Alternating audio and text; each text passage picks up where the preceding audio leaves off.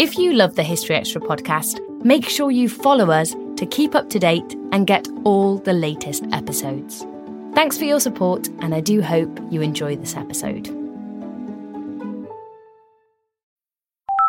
Hola. Hello, this call is being translated. Abuela, listen to what my phone can do. Abuela, escucha lo que mi teléfono puede hacer. Wow. Ahora dime sobre tu novia nueva. Wow, now tell me about this new girlfriend. Huh? Tú sabes lo que dije. You know what I said. Language is no longer a barrier thanks to Live Translate with Galaxy AI on Samsung Galaxy S24 Ultra. Learn more at Samsung.com. Samsung account login required. Calls must be made using the native Samsung dialer. If you went on a road trip and you didn't stop for a Big Mac or drop a crispy fry between the car seats or use your McDonald's bag as a placemat, then that wasn't a road trip. It was just a really long drive. Ba-da-ba-ba-ba. At participating McDonald's. Are you looking for a view of the world that's a bit different? Hi, I'm Jason Palmer, a host of The Weekend Intelligence, a podcast from The Economist. Join us to hear the stories that matter most to our correspondents and editors. Every Saturday, we introduce you to people and ideas that take you outside the ordinary and expand your horizons one episode at a time. Join us and see the world from a new perspective. To listen free until May 31st, search Spotify for The Weekend Intelligence.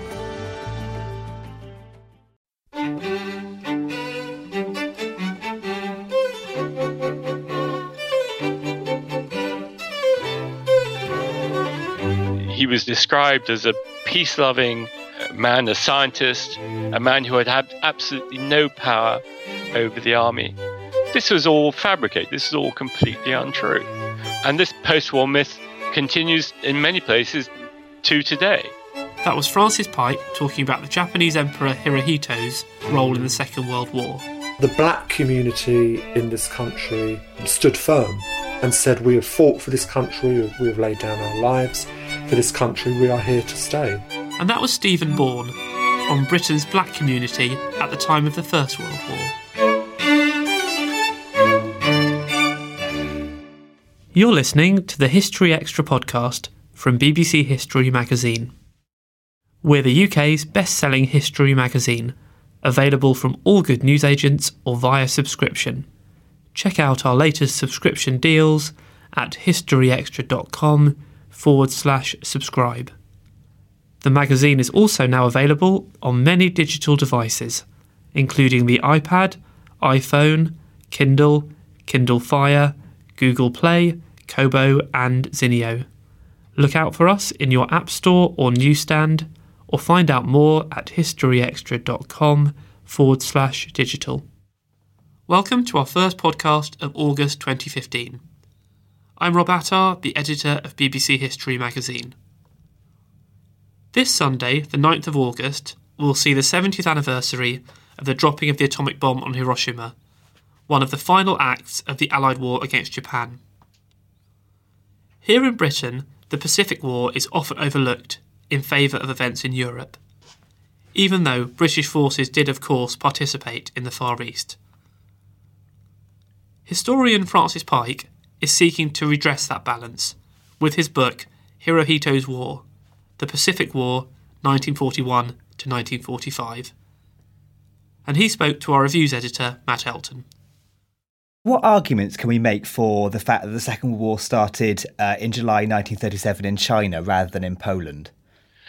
Well, if if you look at the the reasons as to why America came into into the war, and after all, it, there wouldn't have been a world war unless America had, had actually participated in, in Europe.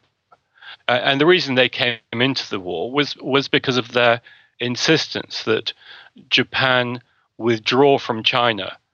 Um, and and the the Chinese, the sorry, the Japanese occupation of, of China started in in, 1937, um, and after increasing pressure, uh, eventually the the Americans uh, uh, imposed a financial freeze on on Japan uh, that forced, first of all, it it it uh, cut off all oil imports into Japan, and they were 85 to 85 percent dependent on American oil imports, and the result was that Japan had nowhere to go. Either it had to withdraw from China uh, after suffering about a, mi- a, million casualties over four years, or it, or it, or it had to to fight America. It was it was it was a pretty bleak choice for the for the for the Japanese. So if it hadn't been for the Japanese invasion of China in 1937, there really wouldn't have been grounds for America to come into the war against against Germany. I think one of the things that's fascinating about the book is taking a non-Western perspective on events that we usually see from only one point of view. What are the main things that we can learn from taking a Japanese perspective? Well, I think one of one of the main reasons to learn is we tend to see the Second World War through the telescope of Europe, uh, which meaning that that we see the Europe as being the major part of the the conflict, and Asia being a, a, a little addition. If you look at most histories of the of World War II, Japan gets a, about ten to 20, 10 to twenty percent of the coverage of, uh, of of a book. Uh, covers covers the Asian War, whereas in fact, in scale, it was at least 50-50 uh, compared compared to Europe. Uh, and and so by looking at it from a Japanese or Asian point of view, one can see that actually it was a, it was as big a war as the war in Europe, and as consequential in terms of the the the outcomes and the effects on the on the region. Um, what new impression did you get of Hirohito?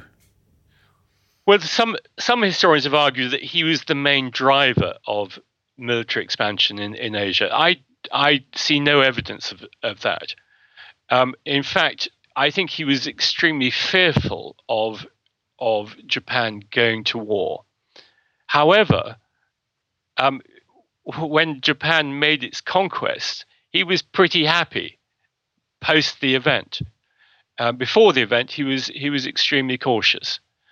Um, but uh, you know, when the great victories were achieved, he was on his white charger leading victory parades in front of the imperial palace, and I think he uh, believed in the Japanese Empire every bit as much as as his his uh, his his army.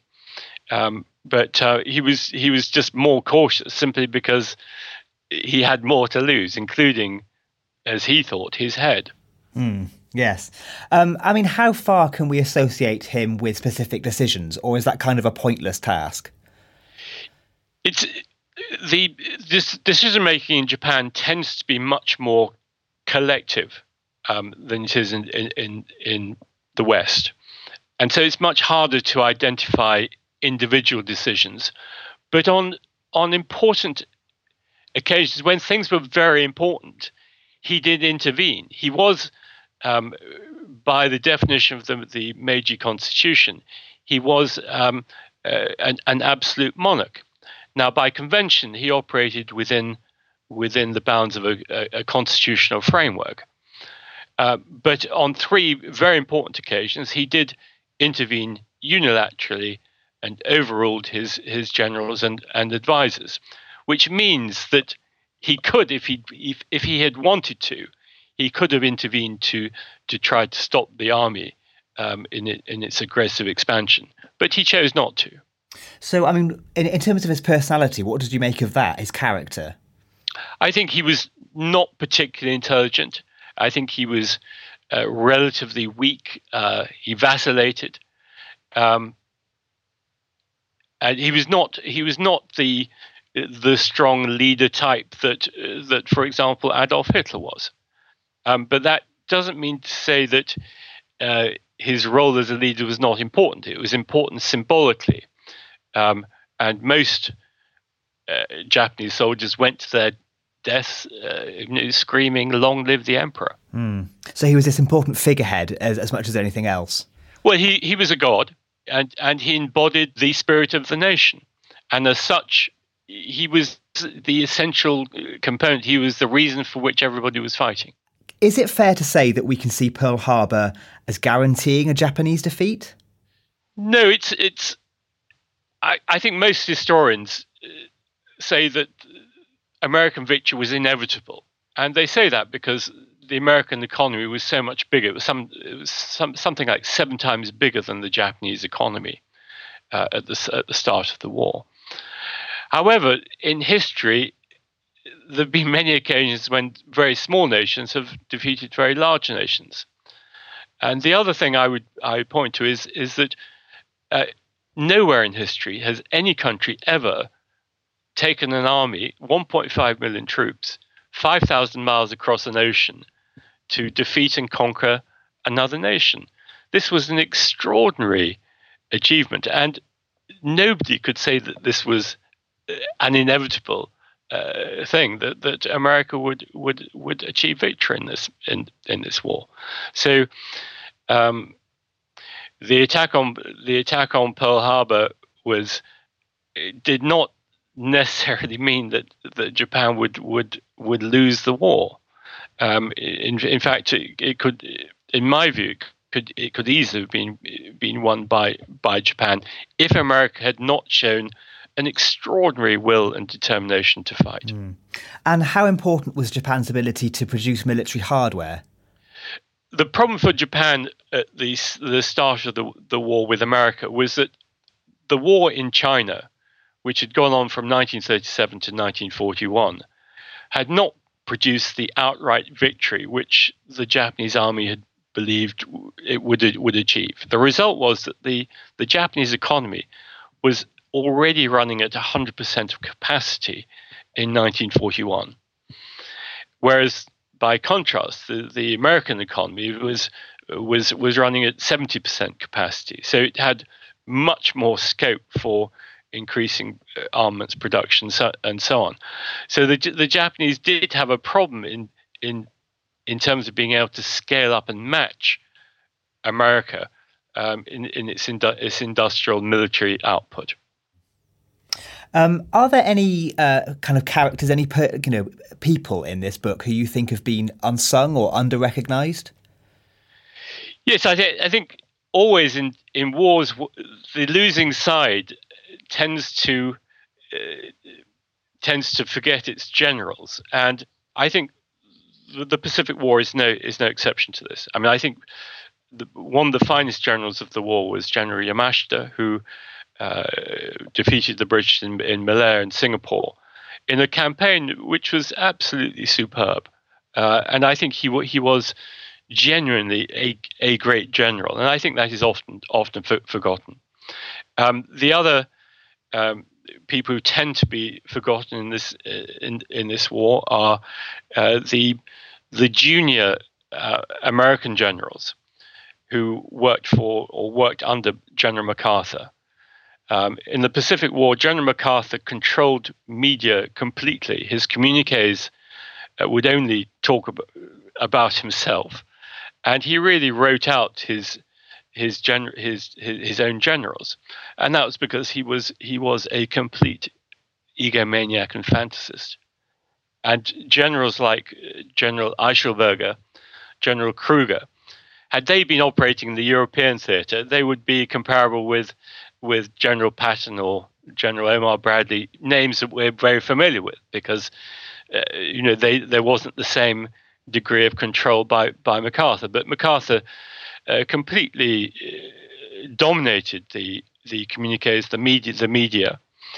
And um, these generals, who were quite super, superb generals, are, are really written out of the story. Mm, that's really interesting. Um, what was your biggest challenge in writing this book?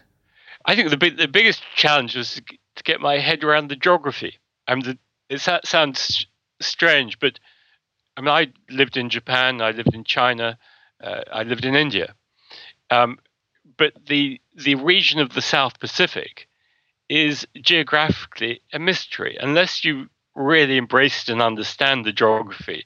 It's very difficult to understand the progress of the of, of, of the war. So that was probably the most difficult thing to to comprehend, and, and also the the extraordinary complex uh, logistical structure required required to to to fight this war.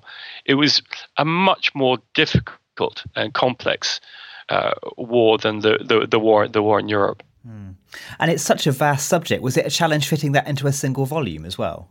Yes, I mean sometimes it's easy to say it would have been easier to to write a, a, a two or three thousand page book than a than a thousand page page book. Um, it, it is a huge subject, and it's one of the reasons why, since World War II, since the Pacific War, there have only been three attempts at writing a comprehensive one volume history. And all the the, the, the last of, of these books is over 30 years ago. And, and all three of them are somewhat lacking, in my view, in, in, in, in structure and also balance. Um, and I think that's an important that's an important thing to understand is that the the the war in the Pacific is not just about uh, Japan and America. It's also about uh, China, which was the font of the war after all. It's about the British. It's about, about the Dutch. Uh, it's about the French. Uh, and it's about the Australians. And people forget uh, that the Australians played a very significant part in the turnaround battles of the of the Pacific War. And again, because of MacArthur, they were they were largely written out of the story. The story. Talking about the Australian side of things, are there any particular episodes that we should focus on much more than we have done? Yes, I mean, I, I think the the turnaround battles of the Kokoda Trail um, are extraordinarily interesting, and in in some other histories of the Pacific, they're really not mentioned at all. Um, and yet these were these were the the, the key the key turn, turn turnaround battles, and they're extraordinary battles because they were fought over a mountain range over the course of a number of months, uh, and the hardship that the Australian troops had to endure was was really quite was quite quite extraordinary, and in fact, I th- I would say the Australians fought in some of the most difficult campaigns of the war simply because they had to fight at a time when when America didn't have, or the Allies didn't have complete air control or control at sea either. So they they were relatively unsupported, uh, and they were they were not supported well by uh, a logistical operation, which which again General MacArthur completely uh, screwed up, frank, frankly, um, in a in in terrain which MacArthur just did not understand. He and he never visited the front. He never had any understanding of the conditions in which the Australian troops were fighting. Um, and turning to the Chinese side of the story, are there any individuals there who emerge as particular heroes or particularly strong characters? Well, I I, I think Chiang Kai-shek, the, the, the leader of the Kuomintang, um, is is given is given a pretty bad press uh, and that really results in the post war period from the feeling that um, he and his armies didn't fight. Well, this is really not true. Um, they had fought Japan to a standstill from 1937 to 1941. Um, and by keep by staying in the field and keeping uh, the Japanese occupied, they they they occupied 1.5 million Japanese soldiers in China, uh, who could otherwise have been fighting in you know in the in the islands and the, in the Pacific against against the the, the Americans and Australians. So they they played a vital role in, tie, in tying down uh, the Japanese army, and they literally were not capable of launching. Uh, uh, any aggressive campaigns, uh, uh, attacking campaigns, because they literally did not have the armaments and the logistics and the supplies to to support to support that. Their economy was had effectively collapsed. Uh, but in spite of that, they they stayed in the in the in the field and fought defensively, and that's as much as could have been expected of them.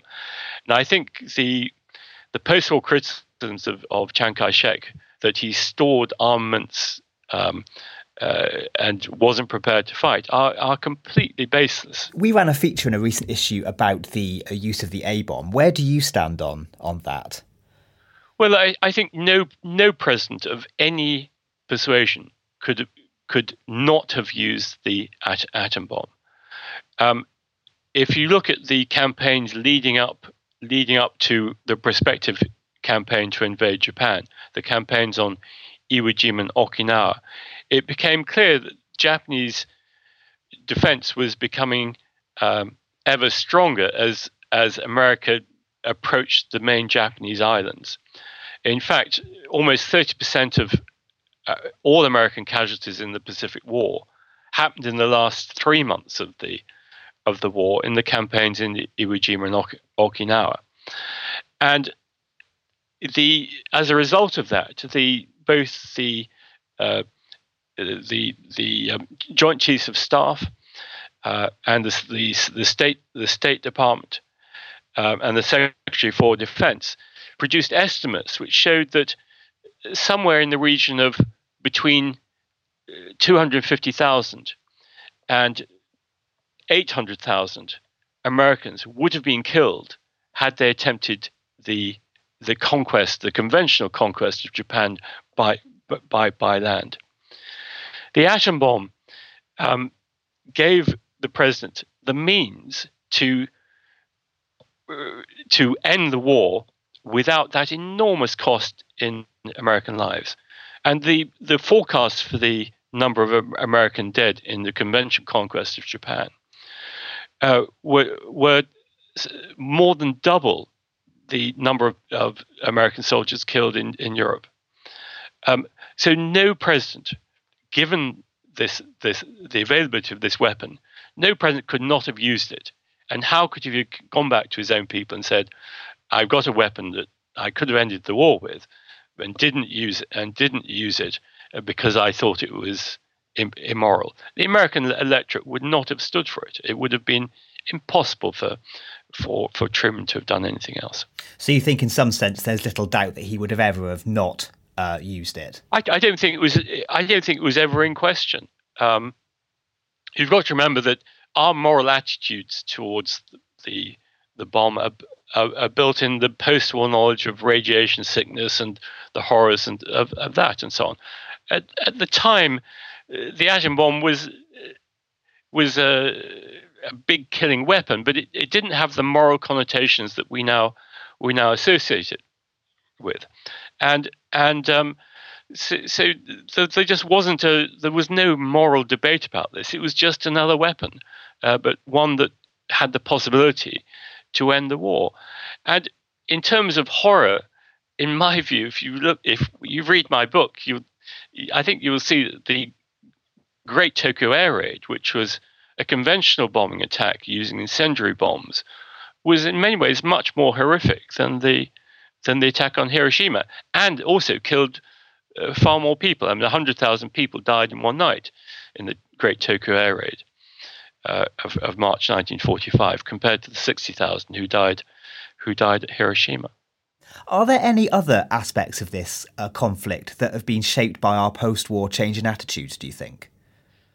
Yes, I, I mean, I, I think one one of the, one of the one of the issues has been uh, the issue of the morality of bombing civilian targets.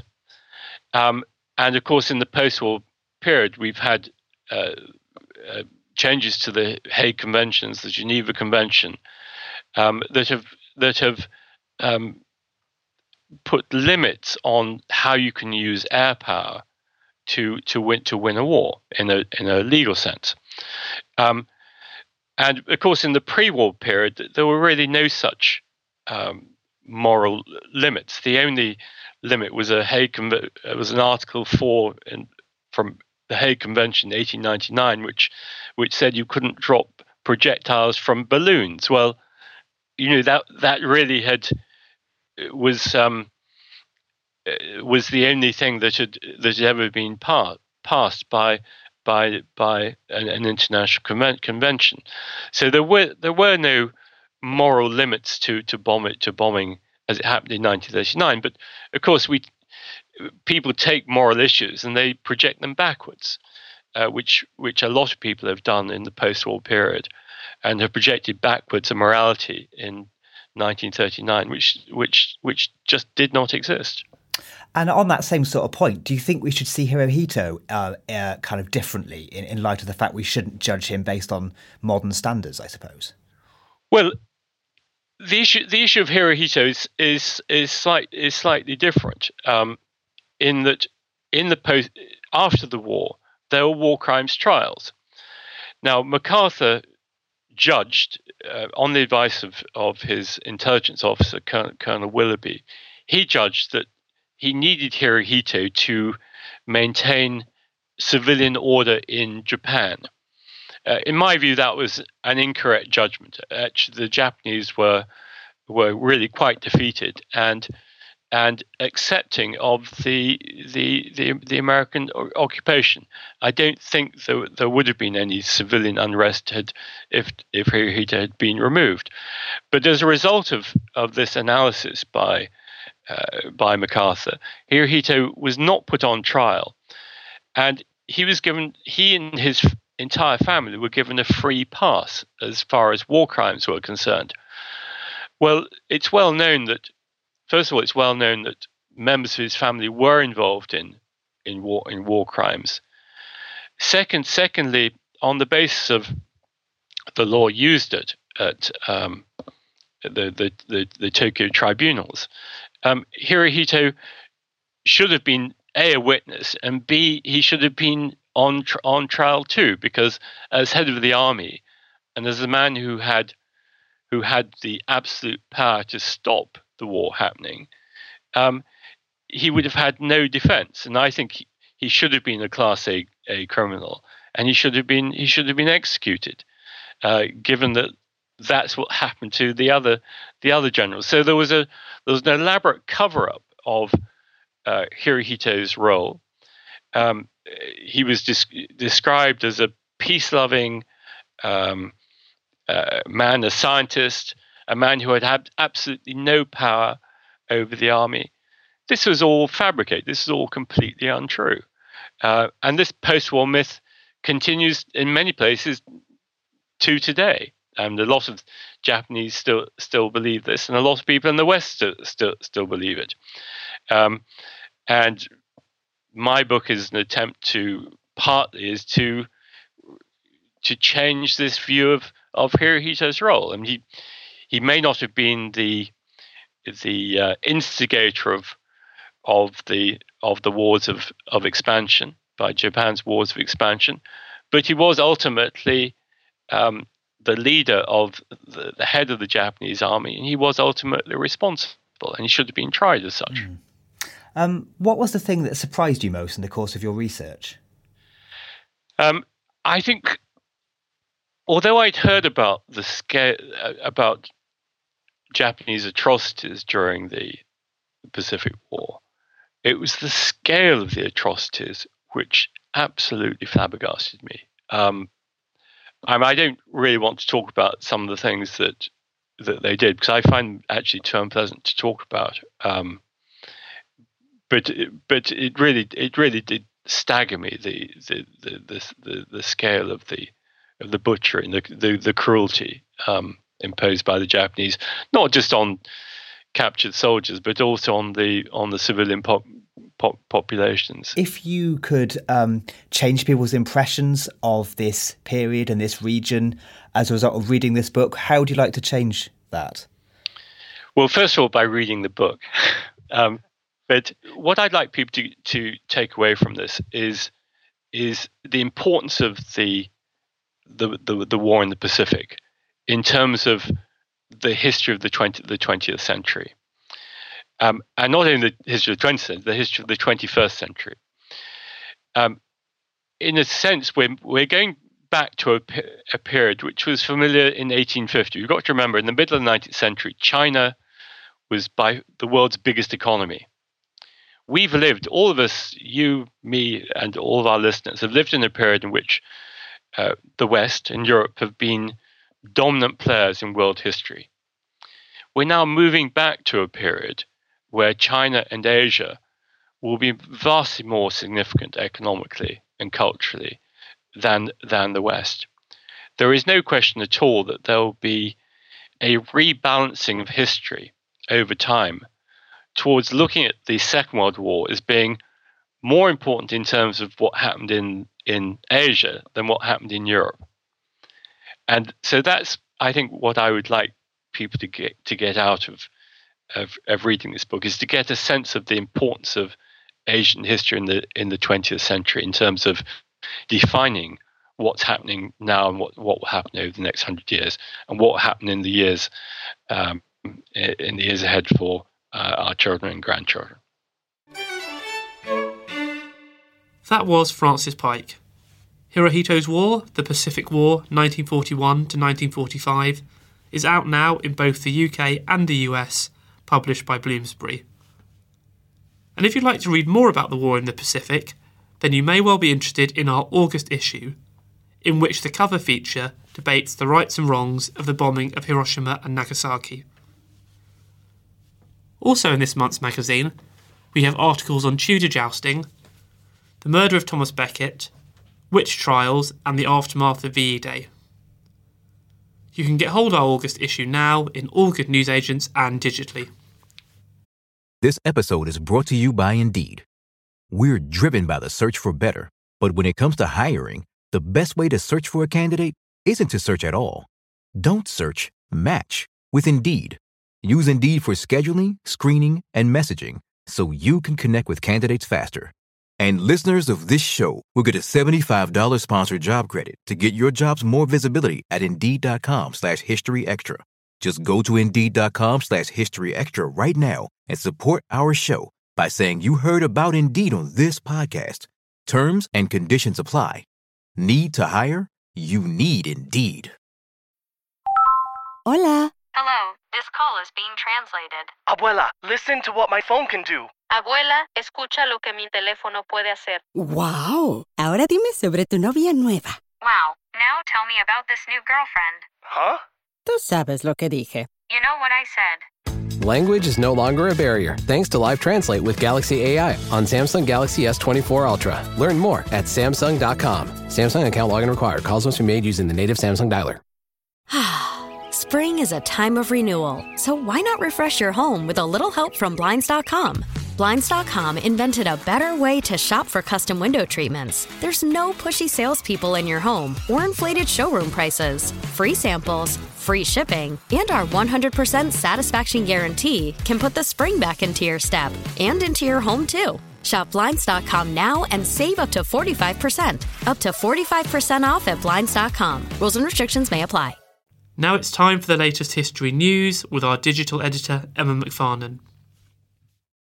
Hiroshima residents are marking 70 years since the US dropped an atomic bomb on the Japanese city. A ceremony attended by Prime Minister Shinzo Abe will be held at Hiroshima's Memorial Park before thousands of lanterns are released on the city's Motoyasu River. On the 6th of August 1945, the US dropped an atomic bomb on Hiroshima that killed tens of thousands of people instantly and many more through the longer term effects of radiation.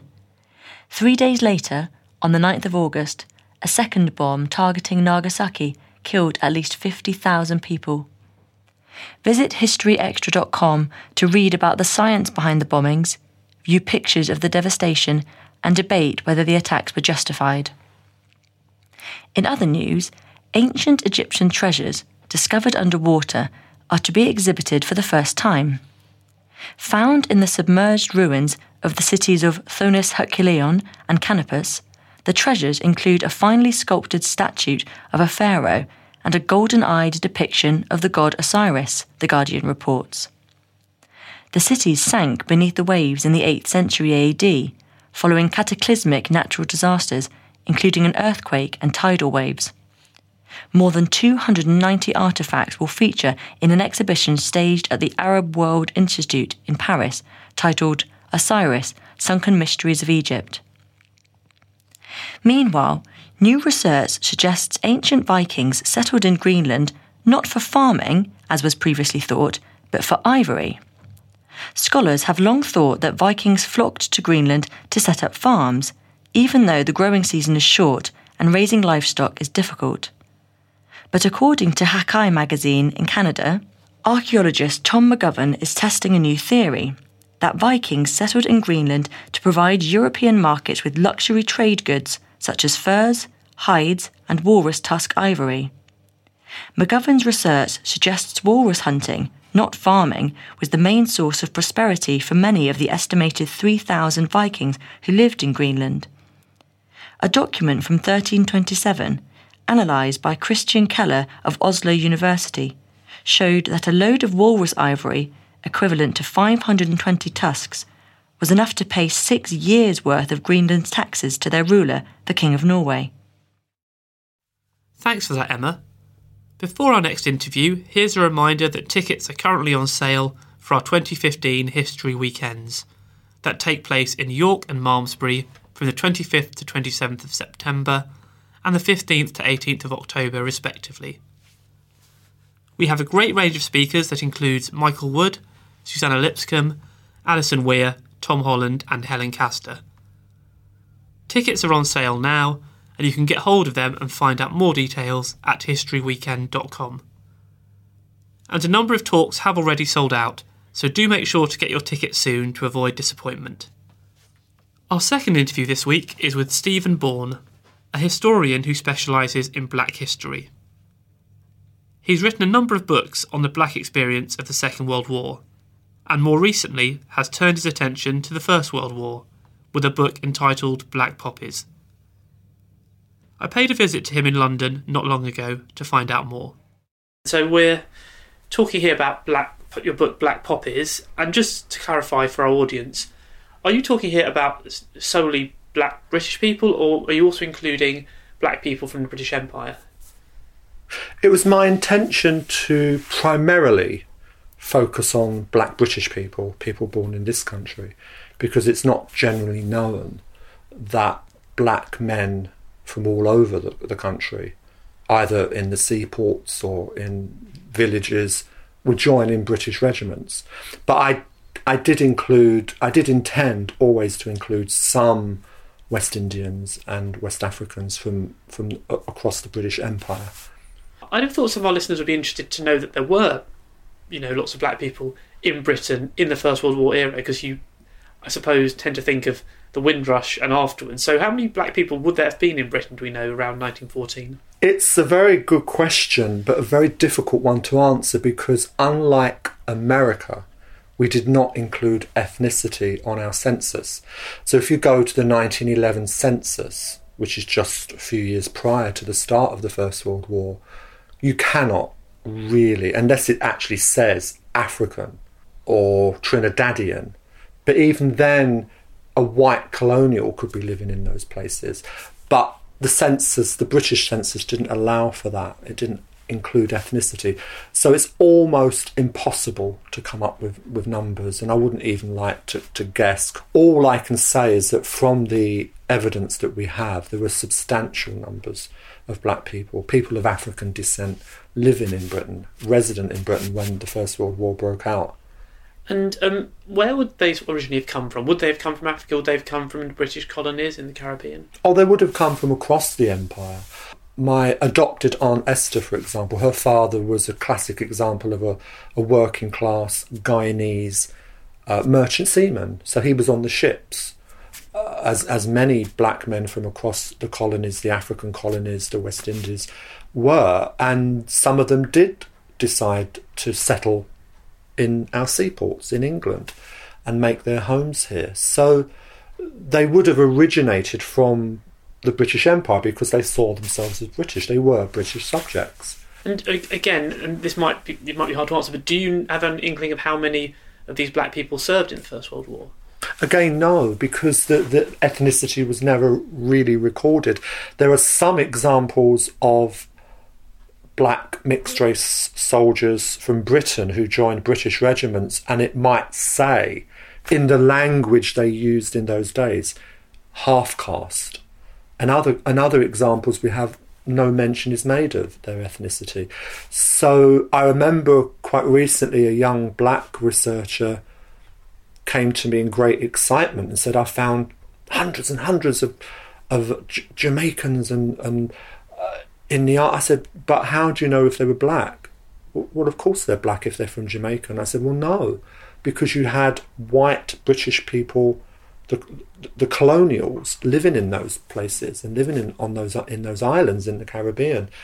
Unless it specifies it, you can't prove it. So again, it's very difficult to establish figures, true figures, in the armed services but from the evidence that we've got and the evidence that's coming to light more and more from photographic evidence, which I use in my talks. Even after the book came out, after Black Poppies came out and people began to read it, they would send me, email me pictures of British regiments. There's one Welsh regiment with a black guy standing at the back. It's fascinating. So the evidence is still coming coming through. So during the period of the First World War, how accepted would black people have been, both sort of at home in Britain and in the armed forces? Again, there's very little anecdotal evidence of, of how they would have been received. So I there's more anecdotal evidence of what happened in the Second World War. So one, I'm assuming that in the First World War, by and large, if you had a uniform on, then you were more likely to be accepted in the, by the British public wherever you may go. But it was really after the war in 1919 that the returning white servicemen, not all of them, but some of them were very resentful of coming back to a country that they did not consider was fit for heroes. There was mass unemployment, and that and the black communities and black individuals in this country became the scapegoat. So in the summer of 1919, white servicemen, particularly in the seaports, where black men had married white women and had families and were, were, were, establishing themselves in these communities, there was this terrible backlash. So it did turn very nasty. But the black community in this country um, stood firm and said, We have fought for this country, we have laid down our lives for this country, we are here to stay. And I really think that was a huge turning point in British history it, it's Windrush 1948, which is always seen as the watershed, landmark, the turning point. I don't think it was. And I think it was 1919. Were there any of the, the black servicemen that you, you wrote about that particularly stood out for you? One of the motivations for doing the book was that in Britain we have this thing of singling out, say, one black person hmm. from history and forgetting that they have a context. So Mary Seacole, for for for many years now, has been quite rightly um, singled out as an important black woman from Victorian times, but she wasn't the only black woman in Victorian times. But she exists in isolation, and this is what happened with has happened with Walter Tull.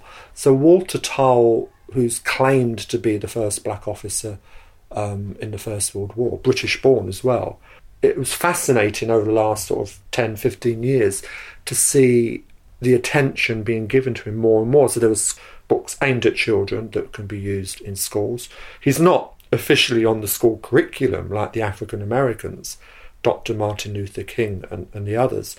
Um, but I want. I said to my publisher, I, it's and I say it talks, I make people laugh. I say that Walter Tull is up there looking down and saying, I wasn't the only black soldier in the First World War, the only black British soldier. There were others, you know, it's lonely up here, you know, try and find some more and talk about them. And that's what I endeavoured to do, was, was to give him a, a context in that way. Uh, so I wouldn't say that Walter Tull was particularly um, the most impressive to me because I knew about him. It was finding the stories of black soldiers like Frank Dove and Norman Manley, who became the Prime Minister for Jamaica much later, left a partially written uh, autobiography before he died. His wife told him to write it down. But he only got as far as, as far as I'm aware, he only got as far as the First World War. He was an Oxford, an Oxford student in 1914, joined up with his brother. Both of them were from Jamaica, and his brother was tragically killed in action in one of the famous battles. And but Norman did record his World War One uh, story, and it was published in the Jamaica Journal, so it, it was accessible. And so he was the one that I knew nothing about when I started. I knew the name, but I didn't know that he served in in British regiments, and and his story is as important as Walter Tull's, and there were others like that. But I think Frank Dove and Norman Manley are the most intriguing. Norman was interesting because he was an Ox he was an Oxford student. Uh, he didn't graduate. I don't think he graduated, but he left to join up in 1914, and he joined a regiment at Deptford, and he was with what he described as white cockneys, these rough and ready white cockneys. And so he was a bit out of his depth because he's from a more of a sort of middle class Jamaican sort of background. And they got on like a house on fire. They they took care of him. They covered for him if he was sick. They did his guard duty for him. They were real comrades. He absolutely loved them, and he he didn't like the term darky that they used, but he realised it was a term of affection. It wasn't meant as a racist term, but they were very protective of him and he of them. It was a mutual thing. But it, he said the problems came when he was given promotion and then when he was coming face to face with the white officer class, totally different attitude. They were really virulently racist and horrible to him. In fact, he, he turned down a commission because he preferred to stay with, with the rank and file. Uh, so his experiences were very, very, very interesting.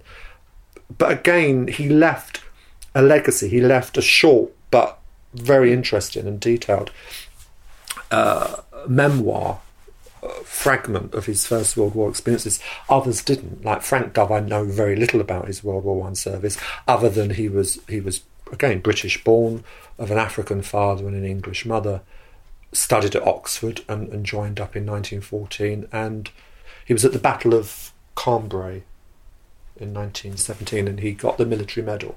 So they, they were they were heroes. There was another soldier that intrigued me, Cleo Laine, the jazz singer uh, spoke in her autobiography about her father, who was Jamaican, but joined up during the First World War and served in the First World War.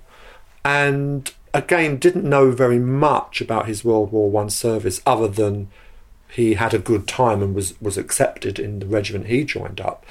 But his name, I, I did a bit of digging online, and on Ancestry, you've got the World War One service records, and he's there but under a different name. And I only found that out because he used two different names, and I knew that he'd used. So when I was checking Alexander Campbell, which is the name that Cleo Laine gives for her father, he's not actually registered in, in the records as Alexander Campbell. It's I think it's Sylvan S Y L A N Campbell, and his service records all there. It all fits with the story that she told.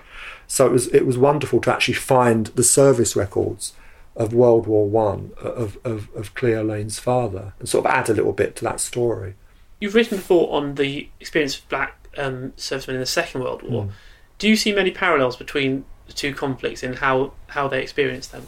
There certainly are parallels between the First World War motivations, if you like, of the black soldiers and the Second World War black black men and women that joined up. It was it was for some of them about independence, independence for their islands in the Caribbean, for their West African colonies.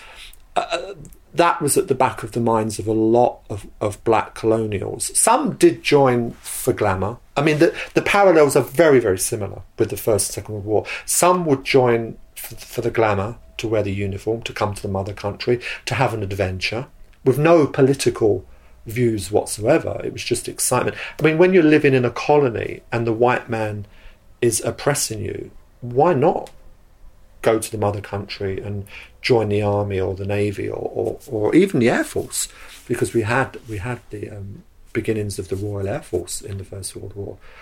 But others joined for political reasons, which was independence, decolonisation. But that came so much later after the Second World War. There was a real fight and a real struggle for that to happen. But but it, it, it, there is this impression that some people have that the black men who joined the armed services in the First World War did it passively and were led by the hand by the white colonials. That isn't true. Some came for adventure, some came for political reasons. They did have a political reason. In fact, Marcus Garvey is on record in 1914 as saying, join up he encouraged men in, in the Caribbean to join up because he was in Jamaica then and was encouraging men to join up. He said, because then we've got, we can prove that we're as good as the white man and then we can prove that we are capable of running our own countries. And you, you mentioned before that how there was they experienced racism from say the officer class or the higher echelons of the British Armed Forces. And was there actually any bars to them doing certain things? Was there any, was there any kind of official segregation, or was it more unofficial but existed? No, I, I, I think there was official rules and regulations about what a black soldier could and could not do. What I I was aware of before I wrote the book was that uh, black men were not allowed to have black soldiers, for example, were not allowed to have guns because it was feared that they would turn around and shoot their white comrades, and uh, or, it, or it would empower them to shoot colonials when after the war when they go back to the islands. It, but then when you do the research, you you just you Walter Tull was given a gun, and so were some members of the British West Indies Regiment. But by and large, what black soldiers were expected to do, and this is the case, they were there to uh, service the white soldiers in the sense that they were there on the front line to stack shells, do shell stacking and those kinds of jobs. Well, then I discovered that, that actually shell stacking was an extremely dangerous and and and uh, frightening job because you're on the front line. The Germans are shelling you, in, and and you're stacking shells, and it, it, it, and it traumatized a lot of men, including um, Herbert Morris, who who sadly was so traumatized that he uh, absconded and was court-martialed and shot at dawn. He was pardoned in 2006 with all the other soldiers that were pardoned. Uh, but it was a, it's a very sad story. A Jamaican lad, age 16. Could you imagine? And when I gave a talk recently to some uh, boys in a, black boys in a youth centre near where I live, aged 8 to 14, I said to them, he was only two years older than the oldest one here. And they were really moved by that story. And then back on the home front, what did the First World War mean for the black community that, that didn't go to war, for the people that weren't fighting? Well, on the home front, although again there's very little research and evidence, hard evidence, I just assumed that black women in the seaports were doing what other women were doing, working in munitions factories. There is evidence of some black and mixed race women in Liverpool where some research by a wonderful historian called Ray Costello has unearthed a lot about the black Liverpool community, which goes right back into the 1800s. Um, that were working in war factories, and I, when I again, when I give talks to children, I just assumed that my ado- adopted aunt Esther, who was born in 1912 and was at school during the First World War, so it's roughly the sort of age of the children I talked to in primary schools, would have been doing what other girls were doing, which is being encouraged to, to, to wrap bandages, to knit socks and balaclavas. Uh, children from all backgrounds would have been ex- would have been joining in the, the um, parades, waving the Union Jack when the soldiers go off to march. So I just assumed that is what a little black girl like my aunt Esther would have been doing in London in the First World War. Because why shouldn't she? I kind of take it from that point of view. I don't think black people would have been excluded if they'd wanted to do war work on the home front. They would have done it, and certainly from the evidence I found in the Second World War, that is true. So I assume it's true of the First World War. It's just that the community would have been much smaller, so that it's harder to find the evidence. And what would you like to see done to help make this side of the First World War more well known? What I would like to see done is I'd love to find a way of bringing schools to my book or bringing my book to the schools because I think the book should be acknowledged in if not the school curriculum, then certainly by history teachers up and down the country.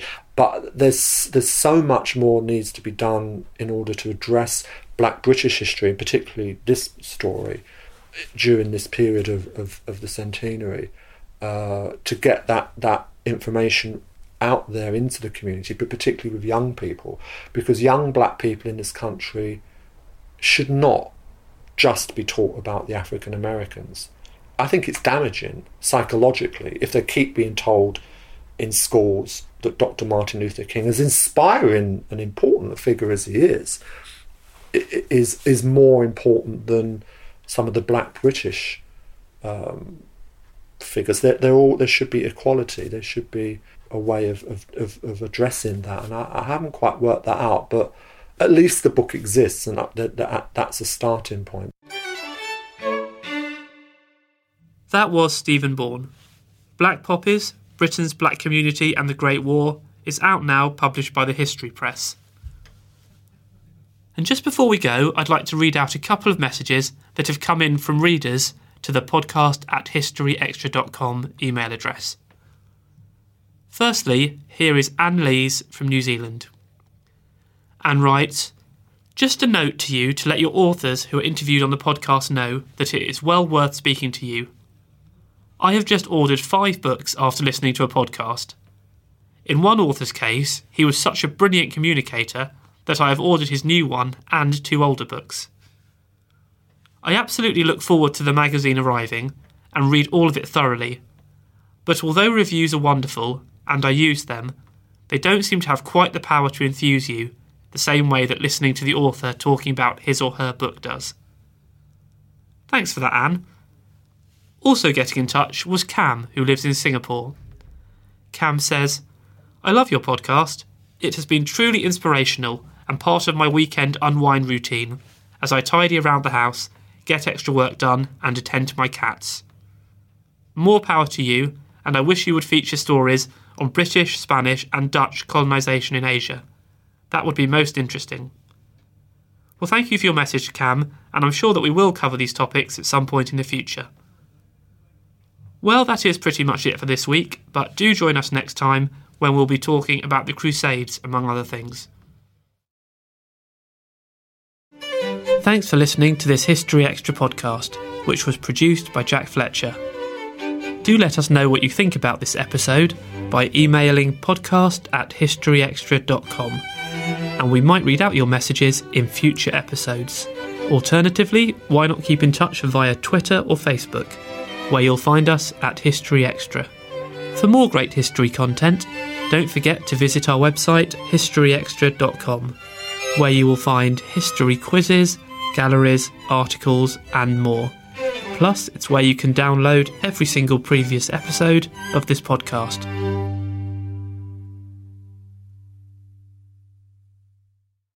A collision between a Chinese jet and an American spy plane.